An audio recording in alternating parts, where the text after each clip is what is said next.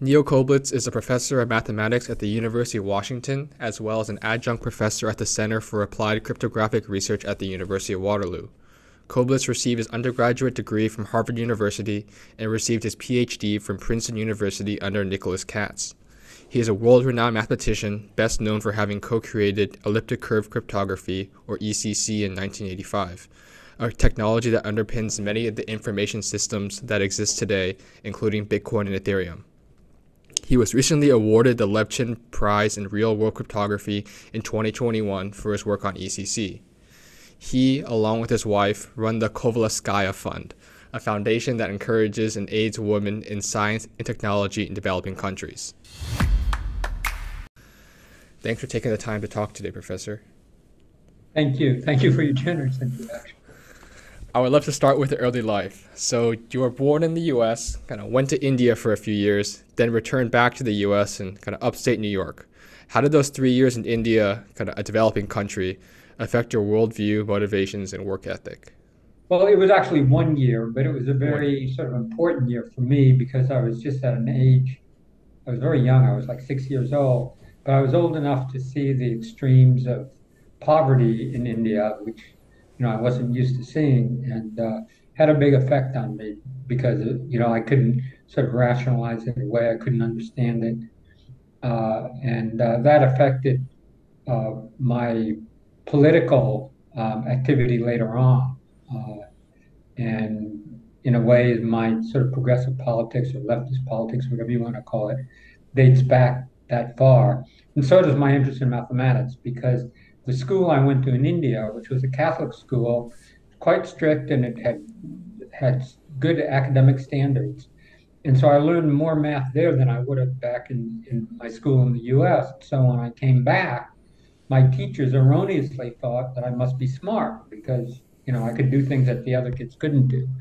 But of course, it was just because I I'd had a very productive year in India learning a lot of math, you know, for that age, and uh, uh, you know, so she, so so she sent me up to. I was in the third grade. She sent me up to get the fifth grade textbook because I was so advanced. And of course, that that type of encouragement can help uh, can help send you in the direction of of a career in mathematics. Hmm. So so should should we try to emulate more aspects of that Catholic school in India? Did like were you working harder harder there, or are there any characteristics that can that can be transferred into like a more American education system? Well, um, I, I think you know sometimes uh, you know, old fashioned type teachers are not appreciated these days, you know, but they can be very good. You know, I think, you know, different teaching techniques can work for different teachers. And I've, I've uh, been involved, you know, helping out in various, uh, I used to teach a course for several years for uh, math majors who want to go into high school teaching. And um, we went down to some to some middle schools, and middle and high school teaching. And we went to some middle schools uh, downtown that uh, where we helped work with teachers and sort of presented math enrichment material to, to the kids. And uh, that was really interesting. We learned a whole lot. We might have learned more than the kids from the experience. And uh, and it was uh, one thing that I, I got to appreciate was that sometimes sort of strict teachers who did not were not like modern, up to date, sort of uh, the trendy things could be very good because they they, they could provide some uh, some structure and stability and and firmness with the kids that the kids actually responded well to. And I think there's sort of a myth that um, if you're tough, uh, you know, uh, it's bad for the kids. But um, you know, such a thing as tough love, and uh, and I think, at least in my case, the teachers who I'm most grateful for were pretty tough, and uh, and that's why I learned more from them. So maybe that's a sort of old-fashioned attitude, but I think. Uh, um, you know, often in other cultures you find in third world countries and uh, uh, other parts of the world, non Western parts of the world, you find uh, that there's more of an appreciation for, for education. That is sort of the way ahead, you know, social mobility and improving the country and so on. Uh, really depends on education. People appreciate it more. They're willing to work really hard. They bet, they go to tremendous sacrifice for their kids to get a good education. And I think America has a lot to learn from other countries. For sure, for sure. Um, yeah, so so kind of reading over like your blog posts and parts of your autobiography, mm-hmm. it seems like you are very economics driven actually, like frequently thinking in expected value terms and constantly thinking of ways to kind of increase your leverage. Kind of according to your autobiography, you realized from a young age that you would never that you would never be the best at math, you would never be the best at Russian, but you could perhaps kind of be the best at both. Like how how else have you thought about kind of ways to increase leverage in, in your life? Well, the way I would put it is, uh, I, I think whatever somebody's ideals are, if they want to be effective, they've got to be pragmatic and realistic. And, uh, um, you know, you can't do everything, and you can't, and sometimes sort of symbolic things really aren't worth that much. You know, people get really overexcited about things that really are not of that great practical importance, and they debate things that are really kind of. Uh, uh, much less important than other things that could be done. And so I don't know, you could call that economic or you could just call it pragmatism that um, I think a lot of times these days when people uh, talk about what they see as progressive politics, um, a, a, lot of cases it's not really doing anything. It's just sort of getting all excited about what words one uses or or what official statements one puts out acknowledging this or acknowledging that or endorsing this slogan or that slogan. But um, very often, people who are doing the most radical things are the most important things that are progressive are are not being so noisy about it, but are sort of working on some concrete project. And, and I respect that a lot. And um, I'm not nearly as committed to that as many people I know, but but, but um, when I do get involved in something, I try to make it something pragmatic. Why is it, do you think, that the Soviet Union and more broadly Eastern Europe has been the home of, of, of many great number theorists and, and cryptographers? Well, um, I, I, think uh, there are a couple reasons. Uh, uh, Russia, even though in many ways was a backward country in the, in the 19th century, in the Tsarist period, but even then they had some uh, really impressive intellectuals who uh, aren't as well known in the West as people like Darwin and so on, but some, some of the uh, people like Kropotkin and Kovalevsky, the, the husband of Sofia Kovalevskaya, um, and, and many others whose names don't come to mind right now. Uh, Menshnikov, and there are just a whole bunch of really top scientists over there, even in the 19th century. And then in the Soviet period, there was tremendous government support for the sciences. And they saw it, it was actually on both sides. So in the US, there was much more support for uh, education and uh, and and uh, much more of an impetus to uh, improve things during the Cold War period, during the space race, for example, back in the 1960s when I was a little kid, and we were all just so excited about about uh, the first um, trips into space, you know, and uh, of course the Soviet Union did it first with the Sputnik in 1957, and that really shocked people in the U.S because it showed that they were not really so far behind the U.S. in in what they could accomplish. Uh, in, in some ways, were ahead, and this shocked people. And it was, and so people talked about the Sputnik era, where there was a big impetus to train teachers better, to have special programs. I went to an NSF-supported, a government-supported uh, summer program for high school students um, at what was then called San Diego State College it's the only time I was a kid that I came out to the West Coast. But um, I spent the summer there, and it was very helpful. And so did you know many people in those days. So there was a big enthusiasm about education, not only in the Soviet Union but also in the U.S. And it was partly motivated by Cold War competition. You know, to be the first on the moon or the first to do first into into orbit.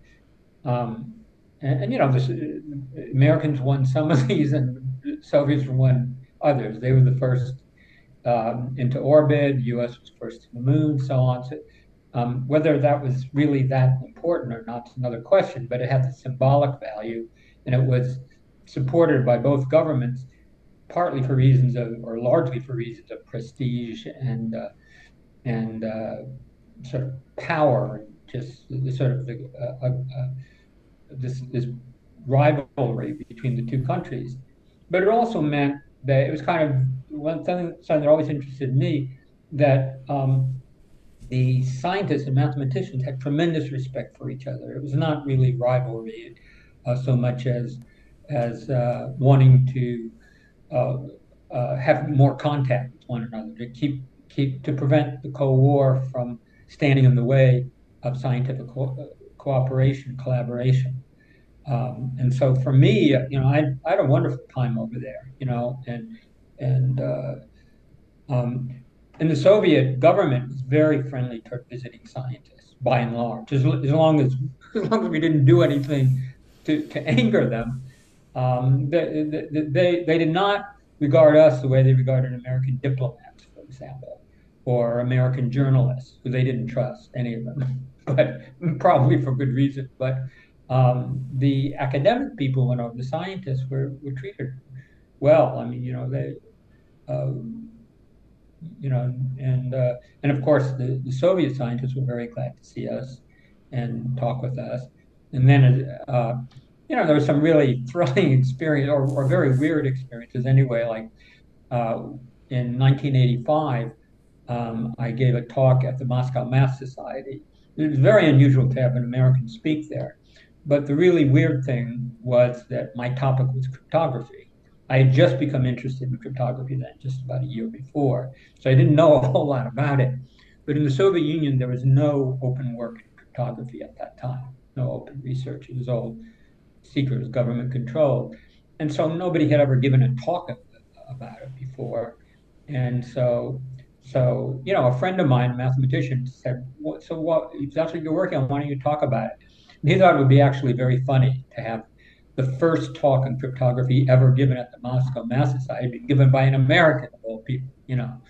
So because this was this top secret thing, and of course I didn't know any secrets, but um, but uh, m- much later I talked to someone uh, after the collapse of the, uh, of the Soviet Union. This was about 2000 when I when I met someone who's quite a prominent researcher in cryptography uh, who at that time, 1985, was was part of the KGB, which is the equivalent of the NSA here, and uh, and he said he went to my talk, you know, on behalf of the KGB, just to see what this American was going to say, and uh, I said, well, it was probably very boring for you because you know at that time I really didn't know that much cryptography, or at least uh, you know I knew somewhat about the purely mathematical part of it, but nothing practical that would be of interest to the KGB. And he said, no, there is actually one thing toward the end of your talk which we did learn from. And it was something that was fairly well known in American cryptographic circles and very openly known. But apparently the, the Russians hadn't really, uh, for some reason, didn't know about this. And that was how you could use public key cryptography, which was still pretty new. It was about 10 years old then, um, to, to set up a system of where two mutually mistrustful countries, superpowers in this case, could install uh, uh, nuclear test detection devices, like you know, like they use for earthquakes, seismographs of some sort, um, on the other one's territory in such a way that they could trust the data that they get from it and yet the country where where these devices were planted would be able to verify that nothing uh, was going out of the machines that was not supposed to. In other words, they weren't being used for spying. So uh, it was a way to use public key cryptography to have the U.S. and the Soviet Union have uh, verify each other's adherence to nuclear test ban treaties. And it was just something that I'd heard because uh, a prominent American cryptographer at the time, Gus Simmons, had had proposed this just as a you know thought experiment. That see, this is one thing that sort of that you don't usually think of that that uh, public key cryptography can do. And I mentioned this in my talk because I thought it would be a cool way to end a talk in the Soviet Union, giving a way that cryptography could be used to strengthen mutual trust in the area of, of, of testband uh, verification. You know, because uh, you, it's easier to agree on a treaty if you can, if you know you can verify that the other side is adhering to it. So so it's a positive thing. It's not you know spy versus spy, but um, uh, so so this guy uh, who had been in the KGB at the time said he had known about that. Um, so I said that was, that was pretty cool. So there was something of value in my talk after all, other than very sort of elementary basic things.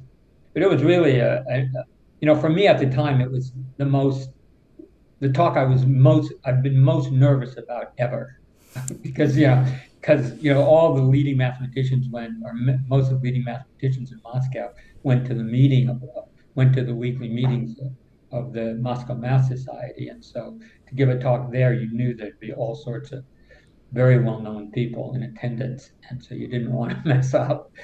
And also, I, I gave it in Russian, which I knew pretty well then, but I had to rehearse it very well, you know, because um, I wasn't completely fluent, but I was uh, I, I, certainly knew enough to, to, to, talk about mathematics. But then, of course, cryptography involved other things besides mathematics. So I had to be, be careful and talk to some people in advance who gave me advice on how to give a good talk and this sort of thing. So it was really a, um, an exciting but sort of nerve wracking experience to give that sort of talk. And that was just one of the first things I did in cryptography. I mean, the first talk I ever gave, probably in cryptography, was at the Moscow Math Society, which is also sort of bizarre. You know, I certainly was not an expert at that time. On the topic of cryptography, kind of more more recently in 2014, uh, the Ethereum Foundation kind of announced a partnership between yourself to bring you on as a cryptographic advisor to the Ethereum project. Uh, mm-hmm. Can you describe your work with the Ethereum Foundation and what did you think of Ethereum at the time?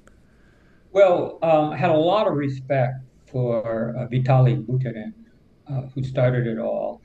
Um, my collaborator in a lot of my uh, recent publications, named Alfred Menezes, he's um, a professor at the University of Waterloo. Uh, in fact, he's visiting Seattle right now. We often sort of get together or, or at least uh, collaborate online. And uh, was actually a, a, student in his class, so, so he, he knows him personally. Um, I've never met him in person, but I had an email with him during this period. It was just uh, really for a few months, um, and it was before Ethereum even went public. It, uh, I think it went public maybe in the middle of 2014 and 2015. It was, it was something like, like that, yeah. It was a few months before they went public, and uh, and so I was a sort of consultant. I had email. Um, as I remember, I, I just gave some sort of advice to Vitalik on, on a couple issues that he knew that I knew something about.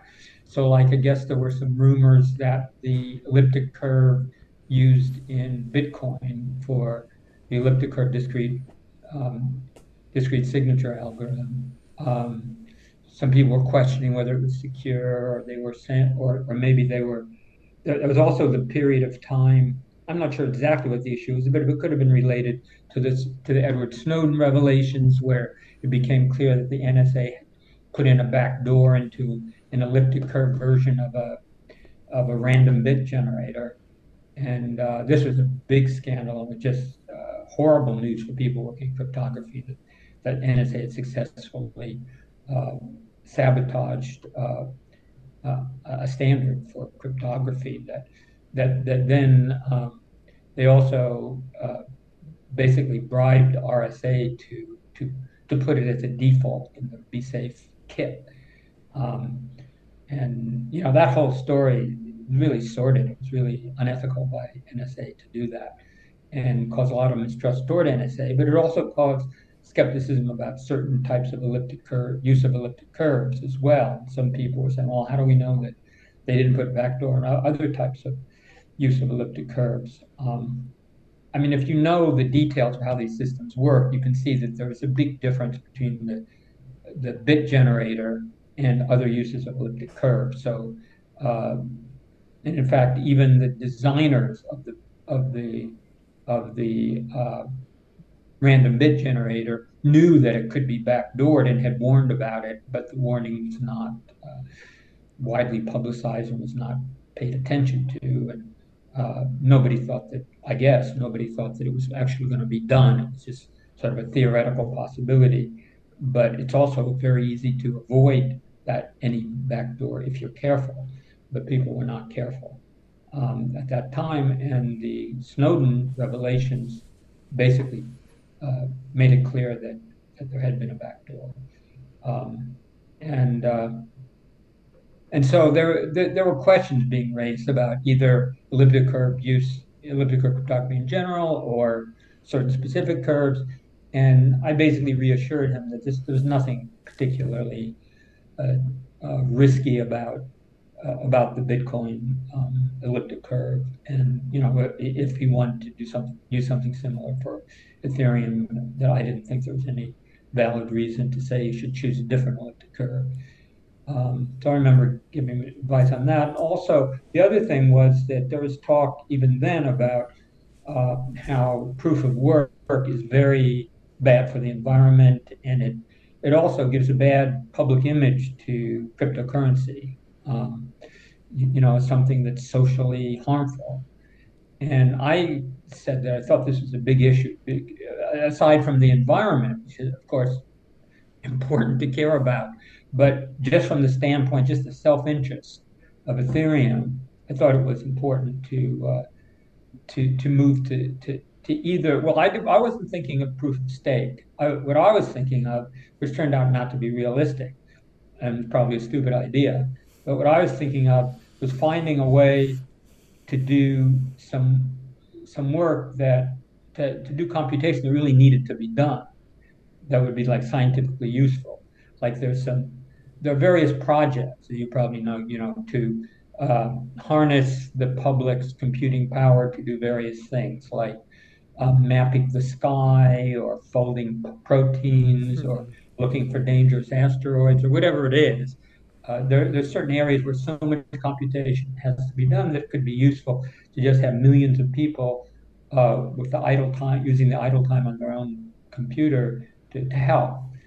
And I even talked to somebody in the astronomy department at my university about about this, about these uh, some project that he was involved in, some sky mapping project. But certainly, I couldn't think of any practical way to do it because the the way that this is normally done, a proof of work, uh, you know, by these this uh, vast, vast uh, repetition of applying hash functions uh, until you, you you until you get an output that has starts with a whole lot of zeros. Um, uh, the, the, thing is about that that that it's very predictable how, how long it's going to take, and it's also if you succeed, it can be verified immediately. Um, that you know once you have the input to the hash function, will produce all these zeros. Anybody can tell that it's that you did it. Um, so it's a very efficient way to do this proof of work. You but it's also completely useless and burns up a huge amount of energy. So I, I, at the time, I was, you know, actively thinking of, of how you could um, do a proof of work where the work really was something useful. That's that's what I thought. I did not think of proof of stake, and I haven't worked on proof of stake, although, you know, it's it's a little risky to to uh, to shift to something that uh, hasn't been time tested, so who knows? But um, but probably the idea that I was hoping for was completely impossible, or at least nobody would know how to how to do something that would fit into uh, would have all the features that you need for proof of work, and yet would be uh, beneficial scientifically. You know, so so that, was just an idea I had that didn't go anywhere. But um, later on, they uh, I didn't have any any real direct uh, involvement with them. Um, I briefly talked with this guy who split off from Ethereum to start what they call Cardano or something. Yeah, Charles Uh, Hoskinson. Yes, yeah, yeah. He contacted me, and he also he had he has math background, so he hmm talked with me for a while. But um, and I went to some video meeting with them and everything, but that never led to anything. So so you know, I haven't been in touch with Ethereum since you know about 2015, but uh, but I've heard a little. You know, I, I followed a little bit. Uh, Bu- Buter- Buterin was. Uh, uh, recently interviewed at some length by the New York Times, and I listened to that. He's a very articulate guy, extremely smart, and uh, um, and uh, I, you know, so I, I had a high opinion of Ethereum relative to the other um, uh, all these other cryptocurrencies that's come up. Um, and and he he had a really original. Uh, there was something fundamentally original about it that this idea of smart contracts um, done on a blockchain was was really a very clever idea. As far as I know, he was he, he, he was the first person, maybe not the first person to think of it, but the first person to to really uh, try to implement it and to implement it successfully, basically. And I thought it was a fascinating idea, you know, um, to, to, to do that, to uh, to to and that was the start of putting other things on blockchain other than cryptocurrency. As far as i know he, he was the first to really go big with an idea of something that was not primarily cryptocurrency on, on the blockchain. So so it was impressive. He's a very sort of thoughtful guy. And he's also he's also pretty modest. I mean he doesn't come off as being the least bit arrogant or self-promoting or you know uh, which is also kind of unusual in the high tech world, in my you know, in, my observation. Yeah, I, I think I was able to talk to him for a little bit at the at the Stanford conference uh, a few a few months back, and he's definitely a very humble, very very Yeah, intelligent guy for sure. yeah, yeah. Um, you've you've written a lot and been vocal about the U.S. Uh, Vietnam re- relationship, kind of particularly on kind of uni- university governance structures and kind of corruption across U.S. Mhm. higher education. What are Mhm. some kind of easy, low-hanging fruit actions that schools can take to decrease administrative bloat and better align interests? Okay, well, that's difficult because bureaucracies become entrenched. It's sort of like asking what can be done to trim certain things in the government or in the military, especially. Um, and uh, uh, I, I I think it's good to try to uh, reduce the power of, of the administration because the more powerful it is, the more it grows. You know, the more it increases its resources as opposed to students and faculty. Uh, and um, uh, you, you know, there's a lot there are a lot of stereotypes about other countries being so bureaucratic. But in my observation, the U.S. Uh, U.S. universities are the most bureaucratic universities in the world. Uh, and that's not necessarily their fault because they're just more, uh, more universities are expected to do all sorts of things that universities are not expected to do in other countries. And they have all sorts of offices. They're supposed to take care of students' psychological problems. They're supposed to have all sorts of um, sort of government relations things and offices for just anything you could think of to promote ties with industry, everything, and a lot of things that are totally useless, you know, just of, um, churning out paper. And uh, uh, even even the Soviets, who were known to be very bureaucratic, didn't have anything like that in their university system. Um, and like when uh, when I, I wrote an article about this, talking about um, uh, one of the things I talked about in my article, uh, criticizing American so-called advisors to Vietnam in the area of higher education. Basically, I said that, that we're not a good model for any country, least of all country in a relatively poor country, because they can't afford a bloated bureaucracy such as we have. And in the course of my, my article, I used the term provost, which is a standard term in the US for someone who's just underneath the, the president of the university. And uh, my uh, colleague and friend in, in, Vietnam who's translating this article to Vietnamese for me told me later that he had to invent a word in Vietnamese for it because there's no word in Vietnamese for that level of bureaucracy. They just don't have that many levels. So, uh, so he, he translated something that roughly means super dean, you know, like a dean but a super dean or supervisor dean or something like that in Vietnamese. Um, and the Vietnamese are used to sort of inventing words to correspond to things that that uh, pop up in the West. But that was like a symbol for me of how uh, Vietnam, although it has some problems with bureaucracy, but uh, they can't compete with the U.S. as far as bureaucracy at the university level. Um, but I, I, think if it, it, becomes harder with time at the faculty level, partly because an awful lot of faculty now are contingent faculty, that is, they're uh, adjuncts or, or temporary people, or they're hired in purely teaching positions, not research positions, where they have a very high teaching load and in some cases don't have much job security. Um, so they're not in much position, not, generally not unionized, not organized. So, uh, in the research cadre, are getting smaller. So faculty power is not going up. So power is sort of gradually shifting. Uh, and I don't think students have much power either. So, so, so, so that makes it hard to deal with, you know, when the administration's entrenched like that. But I think we should at least be aware of the problem, and we should not, we should certainly not be holding our university system up as a model for other countries.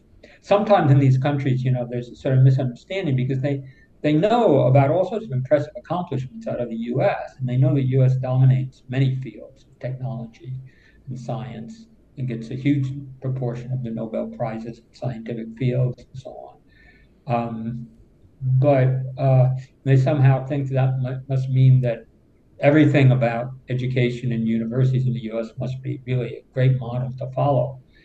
And uh, um, and, and, one of the things that I think is useful for Americans like me to do when we travel around is to disabuse people in other countries of that. Talk a little bit about the downside of, of education in the US and tell them things that are really shocking they never imagined go on in the US.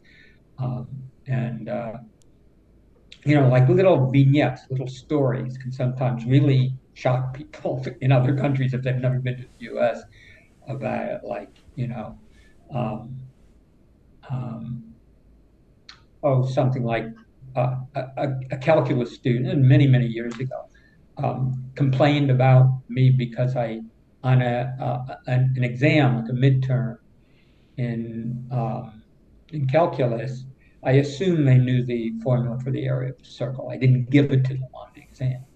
And just about anywhere else, I said, "What?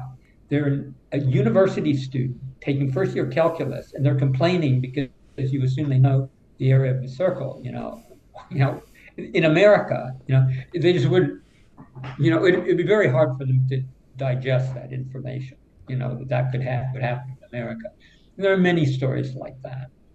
When I was visiting Cuba, I showed a film that was made in the 1990s, uh, sort of based on a study comparing U.S., Japanese, and German high school, high school and middle school level math. And, and the most interesting part was uh, a video comparing, showing like a typical eighth grade class in the U.S. and in Japan. And I'd spoken in Cuba about the deficiencies in American education, which they knew nothing about. They're sort of isolated, and because of the hostility between the two countries, you know, they've never traveled to the U.S. Um, and of course, they very much respect U.S. science. Uh, so, uh, so they probably weren't really sure whether they could believe me. They might have thought I was just complaining about things in in the U.S. in education, and you know, really it wasn't so bad. So, so I showed them this movie because you know, a picture is worth a thousand words, and I showed them compare. I showed them the two classes. Unfortunately, the, the, the these these uh, movies were, were well done, and they uh, the, they had captions. And the Cubans, their their understanding of spoken American English would be pretty poor, but but uh, of course the Japanese class had to have captions, but the but the American class also had captions in English, uh, which was really good because it be very hard for non-English speakers to understand what's going on between teacher and students uh, just from the voice. Uh, and the Cubans were just shocked. Then they, they no longer wondered about, uh, because the Japanese uh, eighth grade class in geometry was far, far superior to the US class.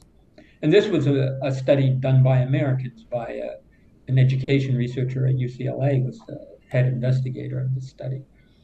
Um, and it came out with results which were quite embarrassing to the U.S. were widely publicized in the 1990s. Um, but but those the, the comparison just between those two classes, like about a half hour in each class, um, was just shocking to uh, to mathematicians. I was showing this to Cuban mathematicians. Uh, you know, where the, the Japanese class was creative, conceptual, a great rapport clearly between the teacher and students. It was also clearly not a wealthy school because the, the physical condition of the room wasn't so good, and the desks and so on.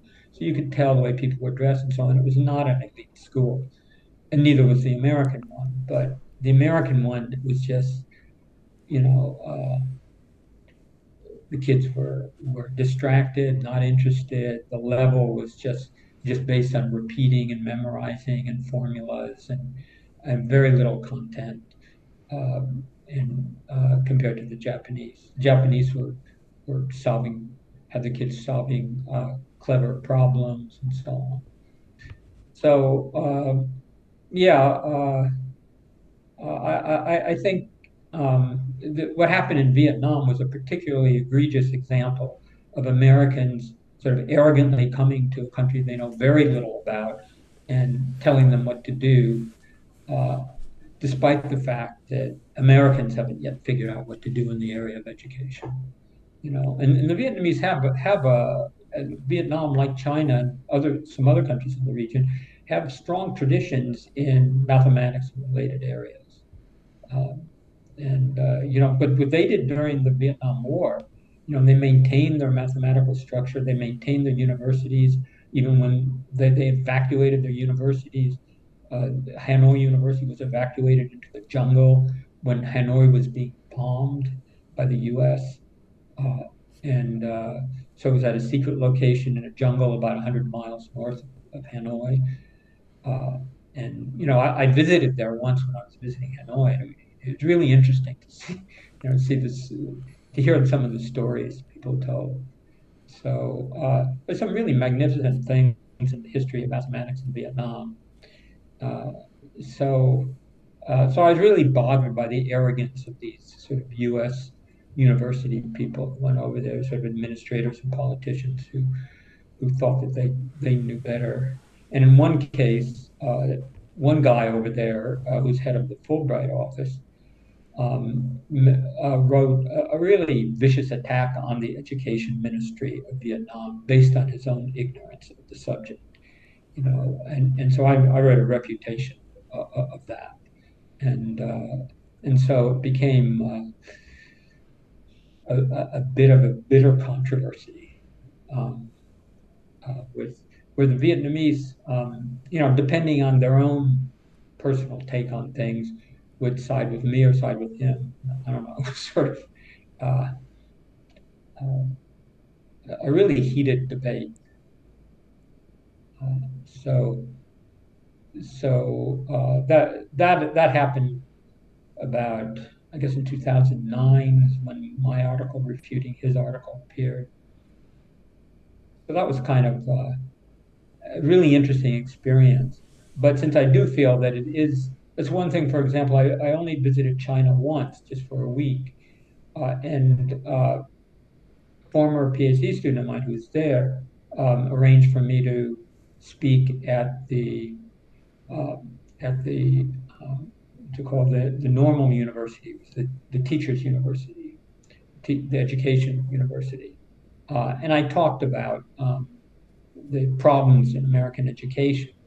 And afterwards, uh, some of the couple of Chinese mathematicians told me that that they agreed with what I said. They thought that that, that, that I was, you know, the, the view I gave of American education was correct.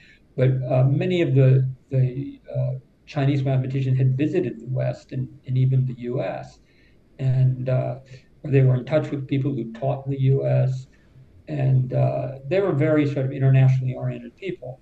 But the education bureaucrats in China were not. So, so their, their worry was that there was this sort of move in China in the, the education bureaucracy to sort of imitate U.S. things because they thought that was sort of the modern thing to do. And a lot of the Chinese mathematicians, or at least is what I was told, sort of knew better. You know, they knew much more about the West than, than these government people did, and didn't have those illusions that China should be modeling its education system after the U.S. And I don't think they really do model it too much after the U.S., but uh, there is a tendency in many countries to, especially people who don't really know that much about the subject, to idealize the U.S. and think that the U.S. Uh, they should imitate sort of U.S. ways of doing things, and, and I don't think this makes sense at all. Professor, it was a pleasure. Thank you for for taking your time today. Really appreciate okay, it. Okay, well, thank you, Ryan. Nice talking with you. You too. Best of luck. Thank you.